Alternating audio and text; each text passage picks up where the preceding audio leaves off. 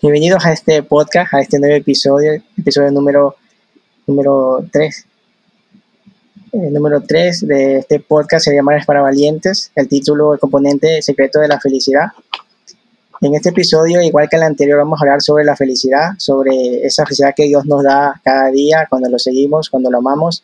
Y en esta ocasión tenemos invitado especial a Javier, que nos está acompañando en, en este episodio, que nos va a también contar su experiencia con Dios, nos va a también iluminar con el tema. Y bueno, para comenzar ya este episodio y comenzar entrando ya en esta charla pequeña, eh, quiero preguntarte a ti, Javier, eh, especialmente sobre la felicidad. ¿Qué es para ti la felicidad? Y también que te puedas presentar ante los oyentes. También me había olvidado de, de que te presentaras, te disculparás.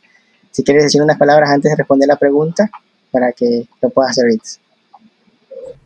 Claro que sí, muy buenas días, tardes o noches de quienes están a través de, este de este episodio de podcast, quienes nos están escuchando en los horarios que, ustedes vayan a escuchar, pues los saludamos y gracias Byron por, por la invitación. Yo soy Javier y estoy gustoso de poder compartir aquí eh, mis experiencias, lo, lo, que Dios me ha permitido vivir y todo lo que, lo que yo pueda compartir para que sea de bien y, de ejemplo quizás para, para muchos, ¿no?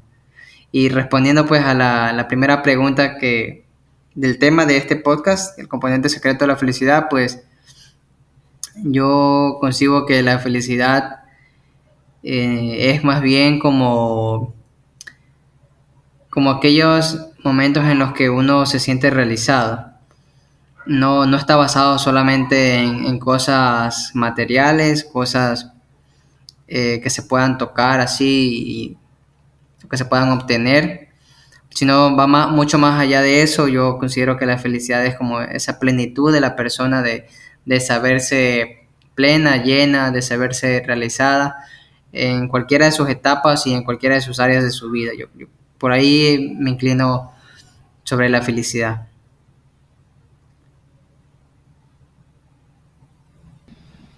Gracias Javier por, por responder.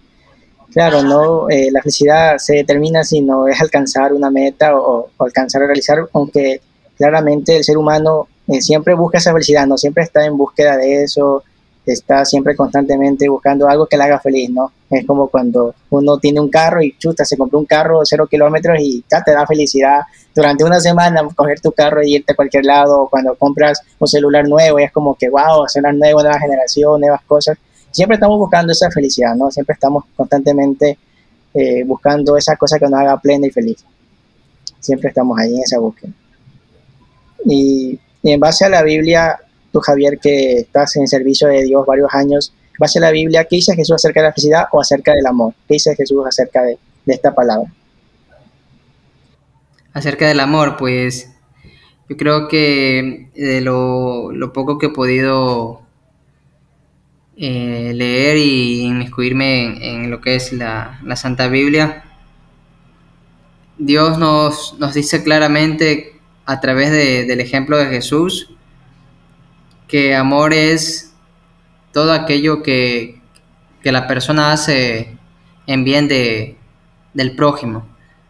Todo aquello que, que sale de mí y que hace que la otra persona se sienta feliz, se sienta en paz, yo consigo que el amor es eso en base a la, a la lectura de la Biblia, ¿no?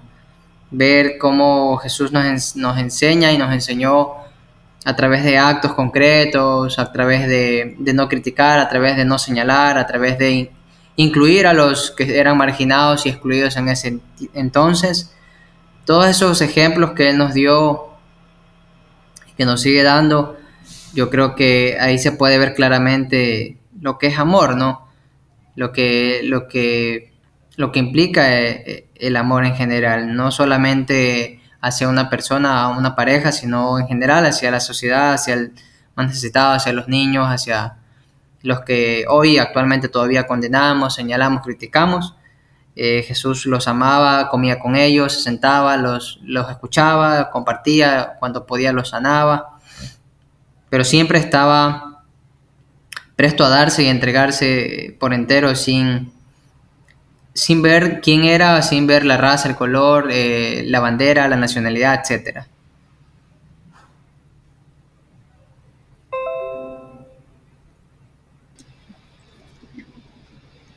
Claro, justamente hoy hablábamos en el live de Facebook acercamente del, del amor de Dios, ¿no? Y de Pola nos contaba también acerca del amor de Dios, cómo había llegado a conocer a Dios, cómo experimentó a Dios en su vida y cómo lo sigue experimentado hoy en día. Entonces, eh, también tenemos la serie audiovisual, quienes quieran escucharla la pueden tener, eh, también tenemos agregado a nuestra página web de podcast, también está agregada la, la, la pestañita de Facebook donde se va directamente a los episodios de allá y se conectan. Los mismos episodios que se hacen en el podcast se hacen en la serie audiovisual con los mismos temas, pero eh, se diferencian que los podcasts son más cortos con, con modo entrevista y, y, lo de Facebook es algo más larguito y es una enseñanza completa con diferentes subtemas y ya lo estarán viendo quienes puedan ir para escuchar los nuevos episodios del podcast de audiovisual pues tendrán eh, podrán escuchar más sobre este tema. Entonces seguimos con, con las preguntas con la entrevista ¿Y de qué manera tú has experimentado, Javier, la felicidad en Dios? ¿De qué manera has experimentado ese, ese amor y esa felicidad de Dios que Él, que él te da a día a día? Pues bien, eh, personalmente yo lo he experimentado no solamente en cuestiones de, de, iglesia, como en el grupo juvenil en el que asistía o, o en encuentros del movimiento, sino también en, la vida misma cuando, cuando me daba cuenta de, la, de los pequeños actos como un simple amanecer, como el siempre tener que comer, el siempre tener las cosas que necesito para estudiar, las cosas que necesito para, para ir a trabajar. Esas pequeñas eh, muestras de amor que, que uno a veces no las, no las, no las valora o no las percibe como bendiciones o como, o como actos de generosidad, de amor de, de Dios hacia nosotros, yo pienso que, que también son parte de esa felicidad. Es, es ese camino de amor que se construye a través de, del día a día. ¿no? Yo veo a través de, de mi vida cómo Dios ha obrado, cómo Dios a través de personas concretas también me ha demostrado que, que me ama y que, y que realmente nos ama a todos, ¿no? Muchas veces nosotros no, no nos fijamos en, en, esas personas que Dios nos pone o, o, en esas situaciones que, que nos hacen abrir los ojos y, y ver, ver aquella luz, ¿no? Entonces yo, yo eso considero que realmente la, la felicidad y el amor en Dios yo lo experimento en mi trabajo, en cuestiones de, de mi hogar, con mi esposa, que parecen cosas pequeñitas, cosas de cotidianas, pero que realmente son, son muy, muy valiosas, como el simple hecho de, de, que mi esposa me cocine o de que cuestiones así de de quehaceres de hogar, que a veces uno no se da cuenta como un gesto de amor, de cariño, de una persona hacia otra. Entonces esas cositas que van sumando y que uno tiene que irlas valorando como milagros de la vida no esperar que pasen cosas extraordinarias para sentir la felicidad y el amor de Dios, sino que todo lo que, vivimos a diario sea ese milagro de vida y, que la vida misma es un milagro y eso es lo valioso.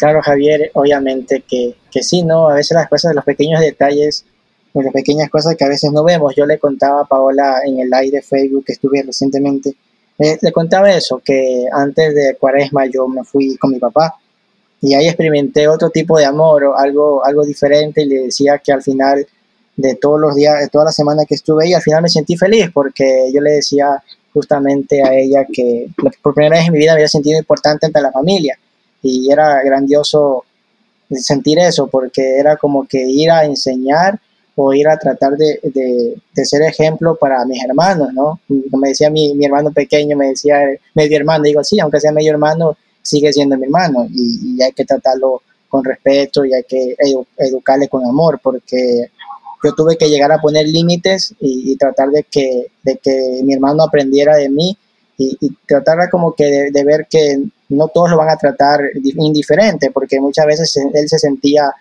yo me daba cuenta que él se sentía poco valorado, entonces yo trataba como que socializar más con ellos, acercarme más a ellos y como que prestarles atención, tratar de, de, estar presente y como que demostrar que el amor no, no es solo estar presente, sino es dialogar, eh, entregarse, ayudar. Entonces, siempre estaba como que, cuando estaba en tiempos libres, obviamente trataba de, ir con ellos a jugar un rato, tratar de, comunicarme, estar ahí como que ayudándoles en algo. Entonces, eso era como que, como que chévere, fue otro ambiente donde pude experimentar el amor de Dios y la felicidad, porque al final toda la semana fue como que, wow, súper chévere, me sentí, me sentí genial por haber, haber eh, eh, estado ahí, ¿no? En esa situación que, que al principio no me gustaba mucho, yo decía, no, hay cosas que no me gustaban mucho, que me chocaban, pero al final yo decía, bueno, si estoy aquí, tengo que tratar de, que esas cosas que no me agradan, no sacarlas al aire, simplemente tratar de como que de, tampoco callarme, ¿no? Porque eso uno se calla y después explota, sino tratar de, de, esas mismas cosas reales a Dios, no en oración. Trataba siempre constantemente orando todos los días para, para poder esas cosas que no me agradaban mucho, poder eh, como que tratar de que se disminuya con oración, como que, no me preocupen tanto. Y así pues uno va experimentando esa felicidad, ese, como ese acercamiento a Dios. Una vez dice, una vez está en un grupo de oración que también, también te ayuda bastante a, encontrar esa felicidad en Dios, encontrar esa felicidad plena, ¿no? Siempre, siempre está en esa búsqueda, en, en esa situación. Y seguimos entonces eh, en tu servicio a Dios. ¿Qué experiencia marcó tu vida que tú dijiste, wow, qué felicidad o, qué increíble Dios me hizo experimentar esto en tu servicio? ¿Qué fue lo que más te marcó o lo que más te llenó de felicidad?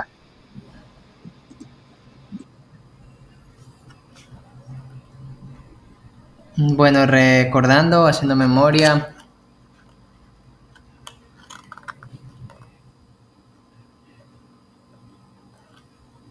Lo que más así de pronto que me, recuerda ahora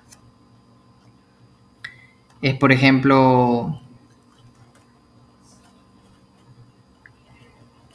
cuando la, gente, cuando la gente, bueno, en concreto los jóvenes, servían con, amor, eh, se entregaban después de, después de una prédica o de una oración, de un canto, se entregaban a Dios, reconocían que, con ellos no bastaba, ¿no? que no eran suficientes y a veces te pedían consejos o, se abrían contigo. Esos momentos eran muy, muy felices porque uno sentía que, que, no estaba haciendo las cosas en vano y que, y que de una u otra manera uno era instrumento, ¿no? Instrumento de, o canal o para que la bendición llegue a, tal joven, a tal persona. Eso, eso me, marcó bastante porque a veces uno decía, bueno, tanto que rezo, oro, canto y evangelizo, pero no veía los frutos, ¿no? Pero realmente cuando uno veía que habían personas y jóvenes que verdaderamente sí les llegaba, ¿no? El mensaje, entonces como que uno sí se sentía como pleno, realizado, como que decía, bueno, he hecho mi parte y Dios está haciendo su parte y, y está bien, eso está bien. Otra, otra cosa que,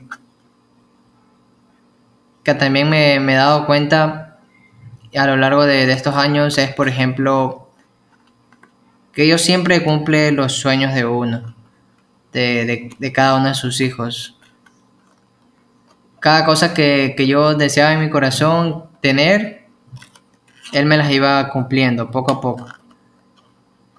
Así, aunque sean cosas materiales, siempre yo las soñaba y el man me las daba. Pero después de que obtenía esas cosas que, que, yo tanto soñaba y quería tener, era como que, bueno, ya, ya pasó así como, no me llenaba totalmente y sentía que, que aún faltaba mucho más, ¿no? Como tú comentabas, Byron, al comienzo, o sea, esa búsqueda de la felicidad que, que es insaciable muchas veces y que, que solo se llena cuando uno está realmente entregado a que las cosas que uno obtiene, los logros, los títulos, las cosas materiales, como carros, casas, etcétera, no son realmente el, fin en sí mismo, sino son un medio de esa felicidad, ¿no? Entonces ahí yo me di cuenta que, que Dios sí cumple los sueños de uno en medida que uno se entrega y, y, y hablo de entregarse no solamente en cuestiones de iglesia, sino en general en la vida, ¿no? entregarse a los más necesitados, entregarse a tu familia, entregarse a, a realmente prepararse en la vida.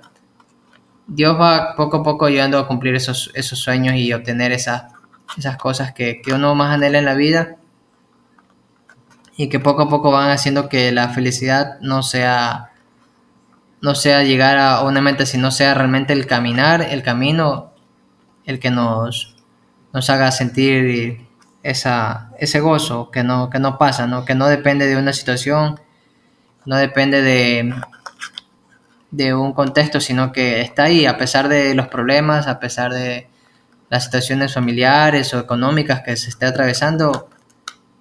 Esa es la verdadera felicidad, ¿no? La que, la que la fe nos ayuda a salir adelante.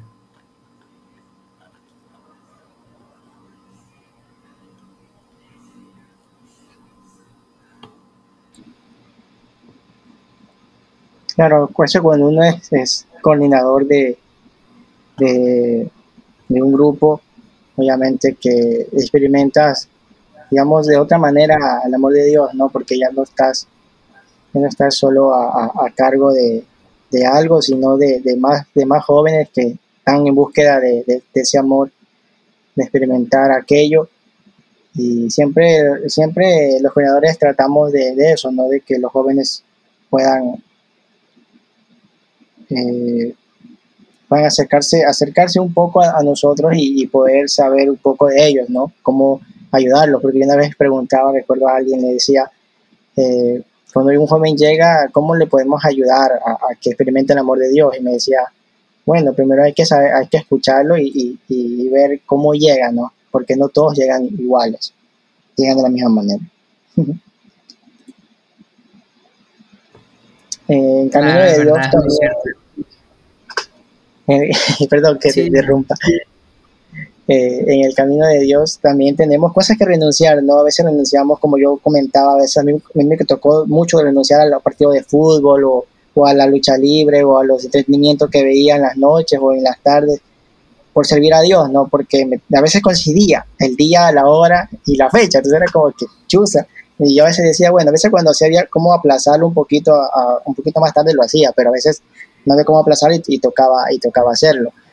Entonces sí me costó renunciar y, y, por ejemplo, te iba a preguntar justamente eso, en tu vida, ¿cuál fue lo más difícil de renunciar para seguir a Jesús? ¿Qué es lo que más te costó o lo que tú dijiste esto me, me costó más, pero lo, al final lo renuncié o lo dejé? claro, sí cuesta a veces. Eh, pues me preguntas que cosas que yo me cuesta renunciar. Así es la. Porque se colgó un poquito el audio, por eso no. Ah, así, te decía, ¿cuál fue lo que más difícil, qué es lo que más, lo más difícil de renunciar para seguir a Jesús? ¿Qué es lo que más te costó renunciar para seguir a Jesús? Ah, ya, ya, ya, ya. ahora sí te caché. Pues Mm, a ver, lo que más me ha costado... Lo que más me ha costado, sinceramente, es borrar o mejorar, renovar, podríamos usar varios, varios verbos ahí, de las, de las enseñanzas que, o sea, muchas, muchas cosas que, que uno va aprendiendo en la vida y también a lo largo del caminar en la iglesia y, hay muchas cosas que uno tiene que renovarse, porque no toda la vida voy a escuchar eh, cuestiones de escuela, por ejemplo, no toda la vida voy a estar en jardín, tengo que seguir creciendo y tengo que seguir aprendiendo. Entonces, muchas, eso me ha costado bastante por, por ejemplo, de, eh, construir, ¿no? O sea, quiere decir... Eh, que todo ese conocimiento, información y experiencia que, que fue adquiriendo a través de, de, este caminar en Dios, claro, uno siempre se queda con lo bueno, pero hay cosas que, que ya necesariamente necesitan ser renovadas y cambiadas y modificadas por cosas nuevas, por, por, por eh, ideales, creencias, por convicciones nuevas, que, que poco a poco la iglesia va, se va renovando, ¿no?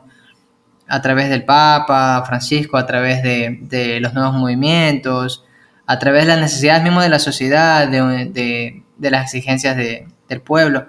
Entonces eso me ha costado un poco como tantos años viviendo bajo una ideología, bajo una, una temática de un movimiento de renovación carismática y saber que no es la única Coca-Cola del desierto, no saber que no es la única palabra que reina y que no es, eh, o sea, la constitución en sí, realmente saber que eso me ha costado un poco porque uno, tantos años que pasó ahí, entonces como que se acostumbra a creer solamente como, como, como ellos nos enseñaron. Y como te decía y como les decía, hay cosas que, que son buenas que hay que conservarlas, pero hay cosas que, que quizás este, no están bien direccionadas y necesitan ser actualizadas, modificadas, eh, mejor adaptadas. Entonces eso me ha costado un poco por, por el hecho de tener mucha gente cercana que, que sigue pensando igual. Entonces eso sí ha sido como una lucha un poco fuerte porque eh, no todas las personas van a estar de acuerdo con, con tu actualización o con, o, con, o con, una mejor versión de ti, más actualizada, más abierta, a saber que, que, no solamente la vida se la mira desde un solo movimiento y desde la iglesia, que hay muchos puntos más que hay mucha, la, la vida es tan diversa y el universo también es tan amplio que, que no solamente se puede ver desde ahí, entonces eso sí sigue como un poco duro, es, es como un poco de saber que fuiste criado por tu familia y, de, un, de, de, un año a otro maduraste un poco más y como que tratas de, de, ya no hacer tanto caso a, a, las crianzas familiares, ¿no? Entonces como uno nació en la iglesia, nació, que nació Jesús a través de ese movimiento, es un poco a veces duro decir, bueno, hasta aquí me, me, me, guiaron de esta forma, quiero ahora aprender también por mi parte, ¿no? Hacer preguntas, cerciorarme, cuestionar, ya no, ya no solamente escuchar y a sentir todo lo que, lo que me dicen en el movimiento, sino también ver que, que hay cosas que, que se van actualizando, ¿no? Eso, Guairito.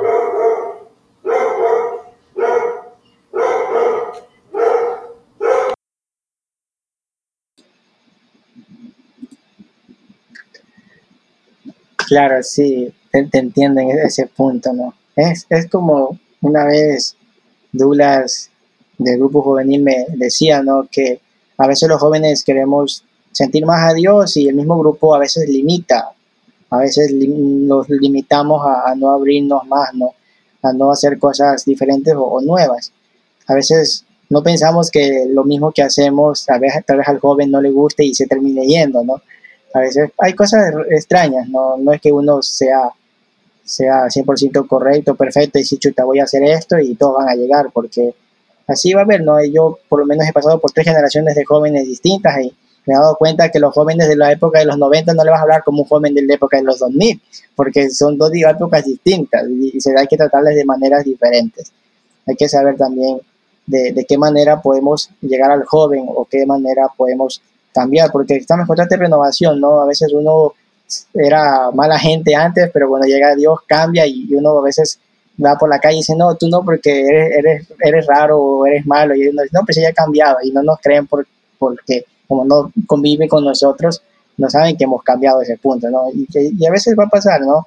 Vamos a ser catalogados, vamos a ser mm, tal vez humillados en muchas ocasiones por, por, ser como éramos antes y como cambiamos y a veces no, no están abiertos a la gente a, a conocernos mejor o, o a preguntarnos eh, cómo hemos pasado, cómo hemos cambiado. A mí recuerdo que me decían, una vez me dijeron, tú eres empresario. Y decía, no, yo no soy empresario. Yo puedo hablar como empresario, sí, pero no soy empresario. Porque realmente cuando estás hablando algo profesional, tienes que portarte como un profesional y, usar términos profesionales. Entonces es como que si yo hubiera dicho, no, soy empresario, estuviera mintiendo y, a pesar de que tal vez la persona diga, wow, qué increíble es empresario, o sea, tú por dentro te vas a sentir como que, como que raro, ¿no? Y como que chusa. Lo dije, pero estás como mintiendo y la mentira nunca es buena. O sea, de todos los sentidos nunca, nunca va a ser bueno eh, mentir por nada del mundo, porque una mentira chiquita se convierte en una gran mentira y va desglosando, desglosando, y hasta que después todo te regresa en bomba y es como que problema tras problema. Entonces, realmente siempre hay que ser auténticos y guiarse, y guiarse por Dios. Siempre que queremos algo para Dios hay que dejar que Él nos vaya guiando. A veces no nos va a gustar cómo Dios nos guía, porque yo recuerdo que una vez le decía a un invitado en un episodio de, de live, le decía, es que Dios no siguió mi esquema, no siguió mi organización, le hizo como Él quería. Y era como que a mí no me gustaba que Dios hiciera eso, porque yo tenía todo organizadito por fechas, por días, y, si no lo hacía Dios de esa manera, como que a mí me, chocaba mucho, porque yo quería hacerlo a mi manera o a, o a mi modo. Y decía, no, yo quiero hacer esto y lo hago así. Y no me gusta que Dios me diga cómo lo haga, sino yo lo hago como yo quiero. Pero ya uno se da cuenta después que, que como con el método que Dios lo hace es mejor, porque Dios tiene una, no sé, una imaginación increíble para de lo que tú quieres hacer, hacerlo más grande, ¿no? Cosas pequeñas, hacerlas gigantes. Yo quería hacer algo pequeño, algo guau, pero no me daba cuenta que Jesús quería hacer de lo pequeño guau, pero de una manera diferente, ¿no? Siempre me enfocaba en que impactara más lo, lo, que se ve, lo que la persona que está escuchando el podcast pueda ver o lo que está viendo el live en vivo lo pueda ver, le puede impactar tanto lo visual y no tanto lo contenido. Entonces después tuve que, cuando me dejé por Dios, me di cuenta que lo que debía impactar no era lo que la gente veía o lo que la gente escuchaba, sino debía impactar lo que ibas a compartir ese día, no tanto lo que ven. Entonces ahí fue como dije, ah, ya, Dios quería que hiciera de esa manera y no la manera que yo quería. Y, así vas experimentando la felicidad, porque al final cuando hice la manera de Dios me, me hacía más feliz terminar eh, haciendo lo que Dios quería que hiciera en el, episodio y terminaba más calmado que cuando lo hacía a mi manera, que terminaba frustrado, a veces estresado porque no salió como quería que saliera. Entonces, definitivamente Dios te da esa felicidad, ¿no? Te da, en cualquier proyecto pequeñito, te va a dar esa, esa felicidad que, que al terminar el proyecto te va, te va a dar una alegría tremenda. Y así vamos haciendo bastantes cosas en la vida, ¿no? Cuando, como decía, compras un carro, cuando tengas un carro nuevo, compras un celular o compras una ropa nueva, o sea, todos esos logros pequeños te dan felicidad, ¿no? Te van a dar siempre esa, esa, ese ánimo de, lo cumplí, lo compré, lo quería, lo deseaba y lo tengo, ¿no? Y, al final Dios también cumple tus sueños, y, pero hay que también estar conscientes de que Dios, no todo lo que deseamos a Dios le parece que nos va a hacer bien. Si Dios ve que un sueño, un anhelo no, es, no nos va a hacer bien, no nos lo va a dar, ¿no? Porque a veces yo le decía a un amigo mío, le decía, mira, él me, yo decía que Dios cumple los sueños, y le decía, pero a mí no me ha cumplido un sueño que yo quería, pero yo ya sabía que Dios no lo cumplió porque no me iba a hacer bien. Y yo le decía, es que no todos los anhelos se van a cumplir. Hay que, hay que estar conscientes de que no todo lo que nos haga bien no nos va a dar. Siempre cuando el, el deseo y el anhelo sea algo bueno para Dios, siempre se va a cumplir. No se va a cumplir en el momento que lo queramos o lo deseamos, pero se cumple en el momento que Dios lo quiere cumplirse. A mí me pasó mucho que yo deseaba una radio y se me dio la oportunidad de estar en un proyecto nuevo de una radio y le van a sacar ahora en enero. Y pues, vino la pandemia nuevamente. Vino la pandemia, la nueva variante, y yo dije, Dios, mira, es tu momento, a lo que tú quieras. Cuando sea el momento y que sacar la radio, tú me avisas y yo, yo estoy ahí porque yo ya entendí que Dios es a su momento y a lo que Él quiera, no a lo que yo quiera o lo que yo deseaba, sino al momento que Dios diga, bueno, ahora te lo voy a dar y ahí ya está. Porque yo ya dije, bueno, me meto lleno a la radio, bacanzote, bacán, lo que deseaba, pero, pero Dios sabe en qué momento dártelo, en qué momento llegará, porque a veces uno dice, no, quiero hacerlo en marzo y pues, terminas, Dios quiere que lo hagas en febrero, el otro año. Entonces Dios siempre busca ese momento que, que Él sabe que tú estás preparado para cogerlo y recibirlo y hacerlo. Entonces así vas experimentando cosas chéveres, ¿no? Que vas cambiando esa perspectiva de vida o cambiando esa, esa ese, tal vez esa visión de Dios o, o, cómo lo, pones a Dios, ¿no? Como un Dios diferente. Un Dios maravilloso, le se, decir siempre. Y así, vas marcando, vas marcando tu vida, a veces Dios va marcando tu vida y va marcando eso. A mí eso lo que más, ahora, lo que más me marcó en este tiempo de pandemia fue eso, que hacer las cosas de Dios en su momento. Eso es lo que más me marcó ahora que yo, que yo pueda decir. Y bueno, eso. Y ya para terminar también el podcast, ya para cerrarlo, las dos últimas, dos últimas preguntas. Eh, bueno, tú ya nos contaste que en tu vida diaria lo experimentas en tu trabajo y toda la felicidad y en, en, tu hogar y todo. Entonces, no te puedo preguntar nuevamente la misma pregunta, la misma pregunta porque se va a ver repetida. Entonces, vamos con una pregunta diferente. Eh, para los jóvenes que asisten a grupos juveniles, ¿qué consejo le darías tú para que tener una relación más estable con Dios?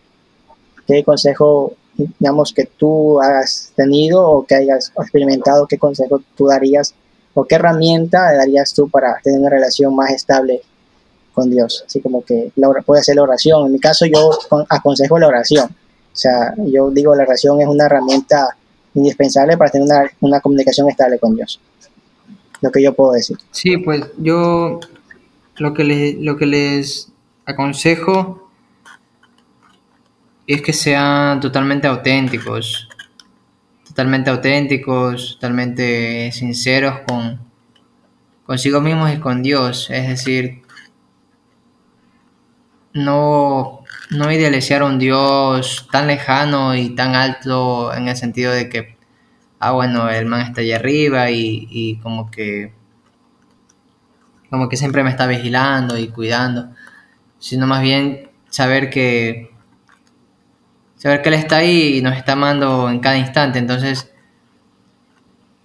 ser totalmente sinceros, como, como cuando hablamos con nuestro mejor amigo, con nuestra mejor amiga, etcétera y platicar con él de, la vida misma, de lo que pasa cada momento, buscar ese espacio para, también entablar conversación con él y, también algo que, mejora bastantísimo la, relación de, de, las personas con Dios y de los jóvenes también es saber que, que Dios no solamente está en ese templo, en ese sagrario, en ese evento, en ese movimiento, etcétera, ¿no?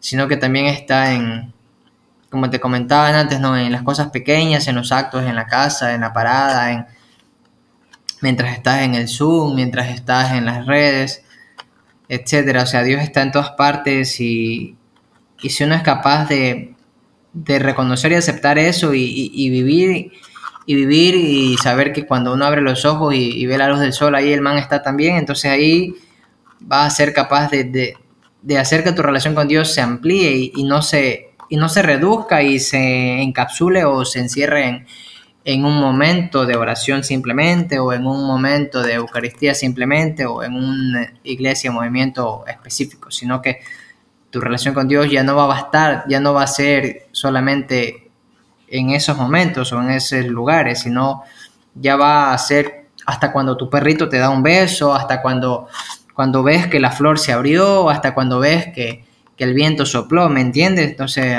ahí yo creo que uno logra un poco de cierta manera saborear y vivir una experiencia con Dios constante y, y, auténtica, ¿no? Hasta cuando saboreas tu comida favorita.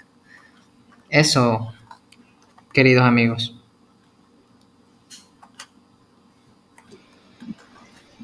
Gracias Javier por, por tu respuesta. Y la última pregunta de fuego Esta pregunta sería la siguiente. ¿Cómo podemos descubrir la verdadera felicidad? ¿Cómo podemos descubrir esa verdadera felicidad? Uno dice verdadero amor, ahora la verdadera felicidad. Cambiamos la palabra por para felicidad. ¿Cómo descubrimos eso? Pues bien, la, bueno, yo considero que la, la, auténtica felicidad se la, se alcanza viviendo cada día y cada instante como que si fuera el primero y el último. es decir, valorar y, amar cada, cada, segundo de la vida y, respirar, vivir constantemente, en un eh, agradeciendo. Yo creo que ahí uno alcanza la felicidad y auténtica porque ya no va ya no vas a estar con la ansiedad de que, de que estás buscando tener el iPhone 13 eh, el otro año y, si no, o sea, estás trabajando por eso, ¿no? Estás trabajando, estás disfrutando del celular que todavía tienes, porque hay mucha gente que ni siquiera tiene, por ejemplo. Entonces, yo creo que es ahí, saber que cada día, cada momento, cada instante que pasa es un regalo y, y en la vida misma y, y el presente mismo se lo dice presente porque es un regalo. Entonces, recordar eso nos va a hacer vivir en un estado pleno de felicidad auténtica, sabiendo que Dios quiere nuestra felicidad, nos creó con felicidad y nos creó para la felicidad. Entonces ese es nuestro objetivo, ese es, ese es el, objetivo que, el plan primero y, la misión primera de todo ser humano, ser feliz. ¿Y cómo lo alcanzamos? Pues disfrutando cada instante, disfrutando cada momento, sonriendo, respirando, sabiendo que, que quizás este puede ser mi, mi último día, pero pero quizás puede ser mi primer día, entonces hacerlo de esa forma, ¿no? Sin descuidar cada minuto que, pasa en nuestra vida.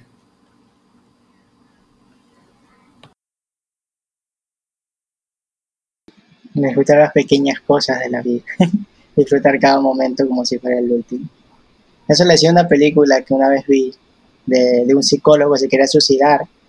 Y era siendo psicólogo se quería suicidar el, el señor este porque tenía tantos problemas en casa y, no aguantaba más y se quería votar y un mendigo que había sido un empresario famoso había perdido todo su dinero y se había quedado como mendigo y le salvó, le dijo, le fue, bueno, subió todo el, en este edificio que era grande, llegó al último piso y le, comenzó a convencer al, a, este psicólogo que no, no se suicide, que no se votara y le decía, vive tu vida como si fuera el último y se hicieron grandes amigos después porque ya después que le salvó, le llevó a recorrer, recorrer las calles, les mostró dónde él vivía y, fue, y le contó la historia de él, ¿no? Cuando era empresario y todo y fue, fue como wow. Después el psicólogo le ayudó y, los dos después hicieron grandes amigos y termina dando conferencias a este mendigo que, que había hecho su vida antes. Entonces, fue, la película es muy buena, es recomendable. Yo la recomiendo esa película porque es una película portuguesa pero tiene una enseñanza muy buena. Es, cristiana la película, pero es muy buena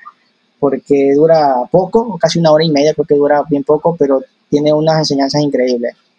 Y es wow, esa película es sumamente increíble. Y bueno, ya para terminar, eh, ya para terminar este podcast, una última enseñanza o algo quieras decir, un último mensaje, Javier, que, te inspire ahorita, es decir, antes de ya dar la, despedida. Sí, justamente me, me hiciste acordar algo que, que a veces nos pasa a diario, ¿no? Y va conectada con, con, la última pregunta que, que, me hacías y es que muchas veces estamos, por ejemplo, desayunando y, ya estamos con la mente en, en, el trabajo.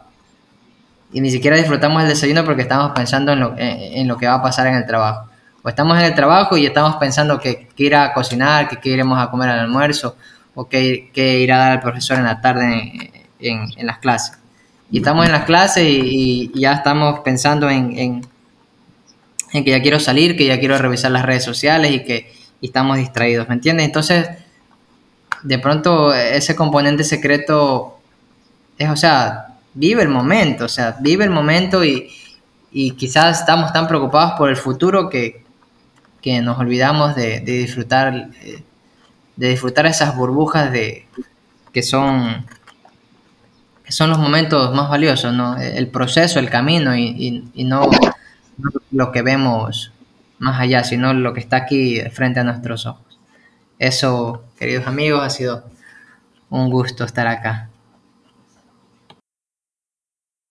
Gracias Javier por tus enseñanzas, por también por contarnos tu experiencia en tu hogar, en tu vida diaria, cómo Dios marcó tu, experiencia de vida, cómo sirves a Dios también. Gracias por aceptar estar en este nuevo episodio, en este episodio número 3, y también contarnos un poco de tu felicidad y, bueno, poder aprender de ti. Yo creo que también los oyentes aprenden de cada uno de los temas. A mí también, yo también cuando hacía los live, aprendí de cada predicador, de cada músico que pasó por la serie, yo fui aprendiendo un poco de cada uno y fui adaptándole también a mi, a mi vida diaria, ¿no? Porque cada uno me enseñaba cosas distintas de Dios, ¿no? No todos tenían la misma experiencia o, tenían la, la, misma visión de Dios, muchos tenían distinto, entonces yo fui como que cogiendo un poquito de cada uno, entonces para mí es una bendición hacer estos episodios de podcast, los episodios de los live, para mí ha sido un gusto también tenerlos a, varios, a varios amigos, también a veces a desconocidos que ni los conocía, también hacer amigo de ellos ha sido increíble, entonces yo ya doy por terminado este podcast, este episodio. Agradezco a Javier por tenerte el tiempo también disponible. Creo que eres muy apretado en tu tiempo, pero siempre hay algo para Dios ahí, así que gracias. Y de antemano, pues, invitarlos a todos que vayan a ver también la audiovisual, que está interesante. Ya hicimos primera temporada con dos episodios. Ahora eh, comenzamos la segunda temporada eh, hoy, lunes, comenzamos la segunda temporada. De aquí el 21 de marzo vendría el segundo episodio del, del live de la serie audiovisual y el martes 22, sí, martes 22 sería el, el episodio número 4 del podcast. Así que yo les invito a que estén pendientes tanto del podcast como del audiovisual. De mi parte agradezco a todos los oyentes por seguirnos en, las redes sociales y, en todas nuestras plataformas digitales. Entonces Javier, ¿quieres decir despedirte antes que nada para ya cerrar? Un placer, un placer. Sí, un gusto, un placer estar compartiendo. Gracias porque yo también aprendo de, esta charla, de este diálogo y, pues que Dios nos siga bendiciendo y, haciendo cada día más felices a través de, de lo que nosotros mismos escogemos a diario. Así que un abrazo para todos y bendiciones.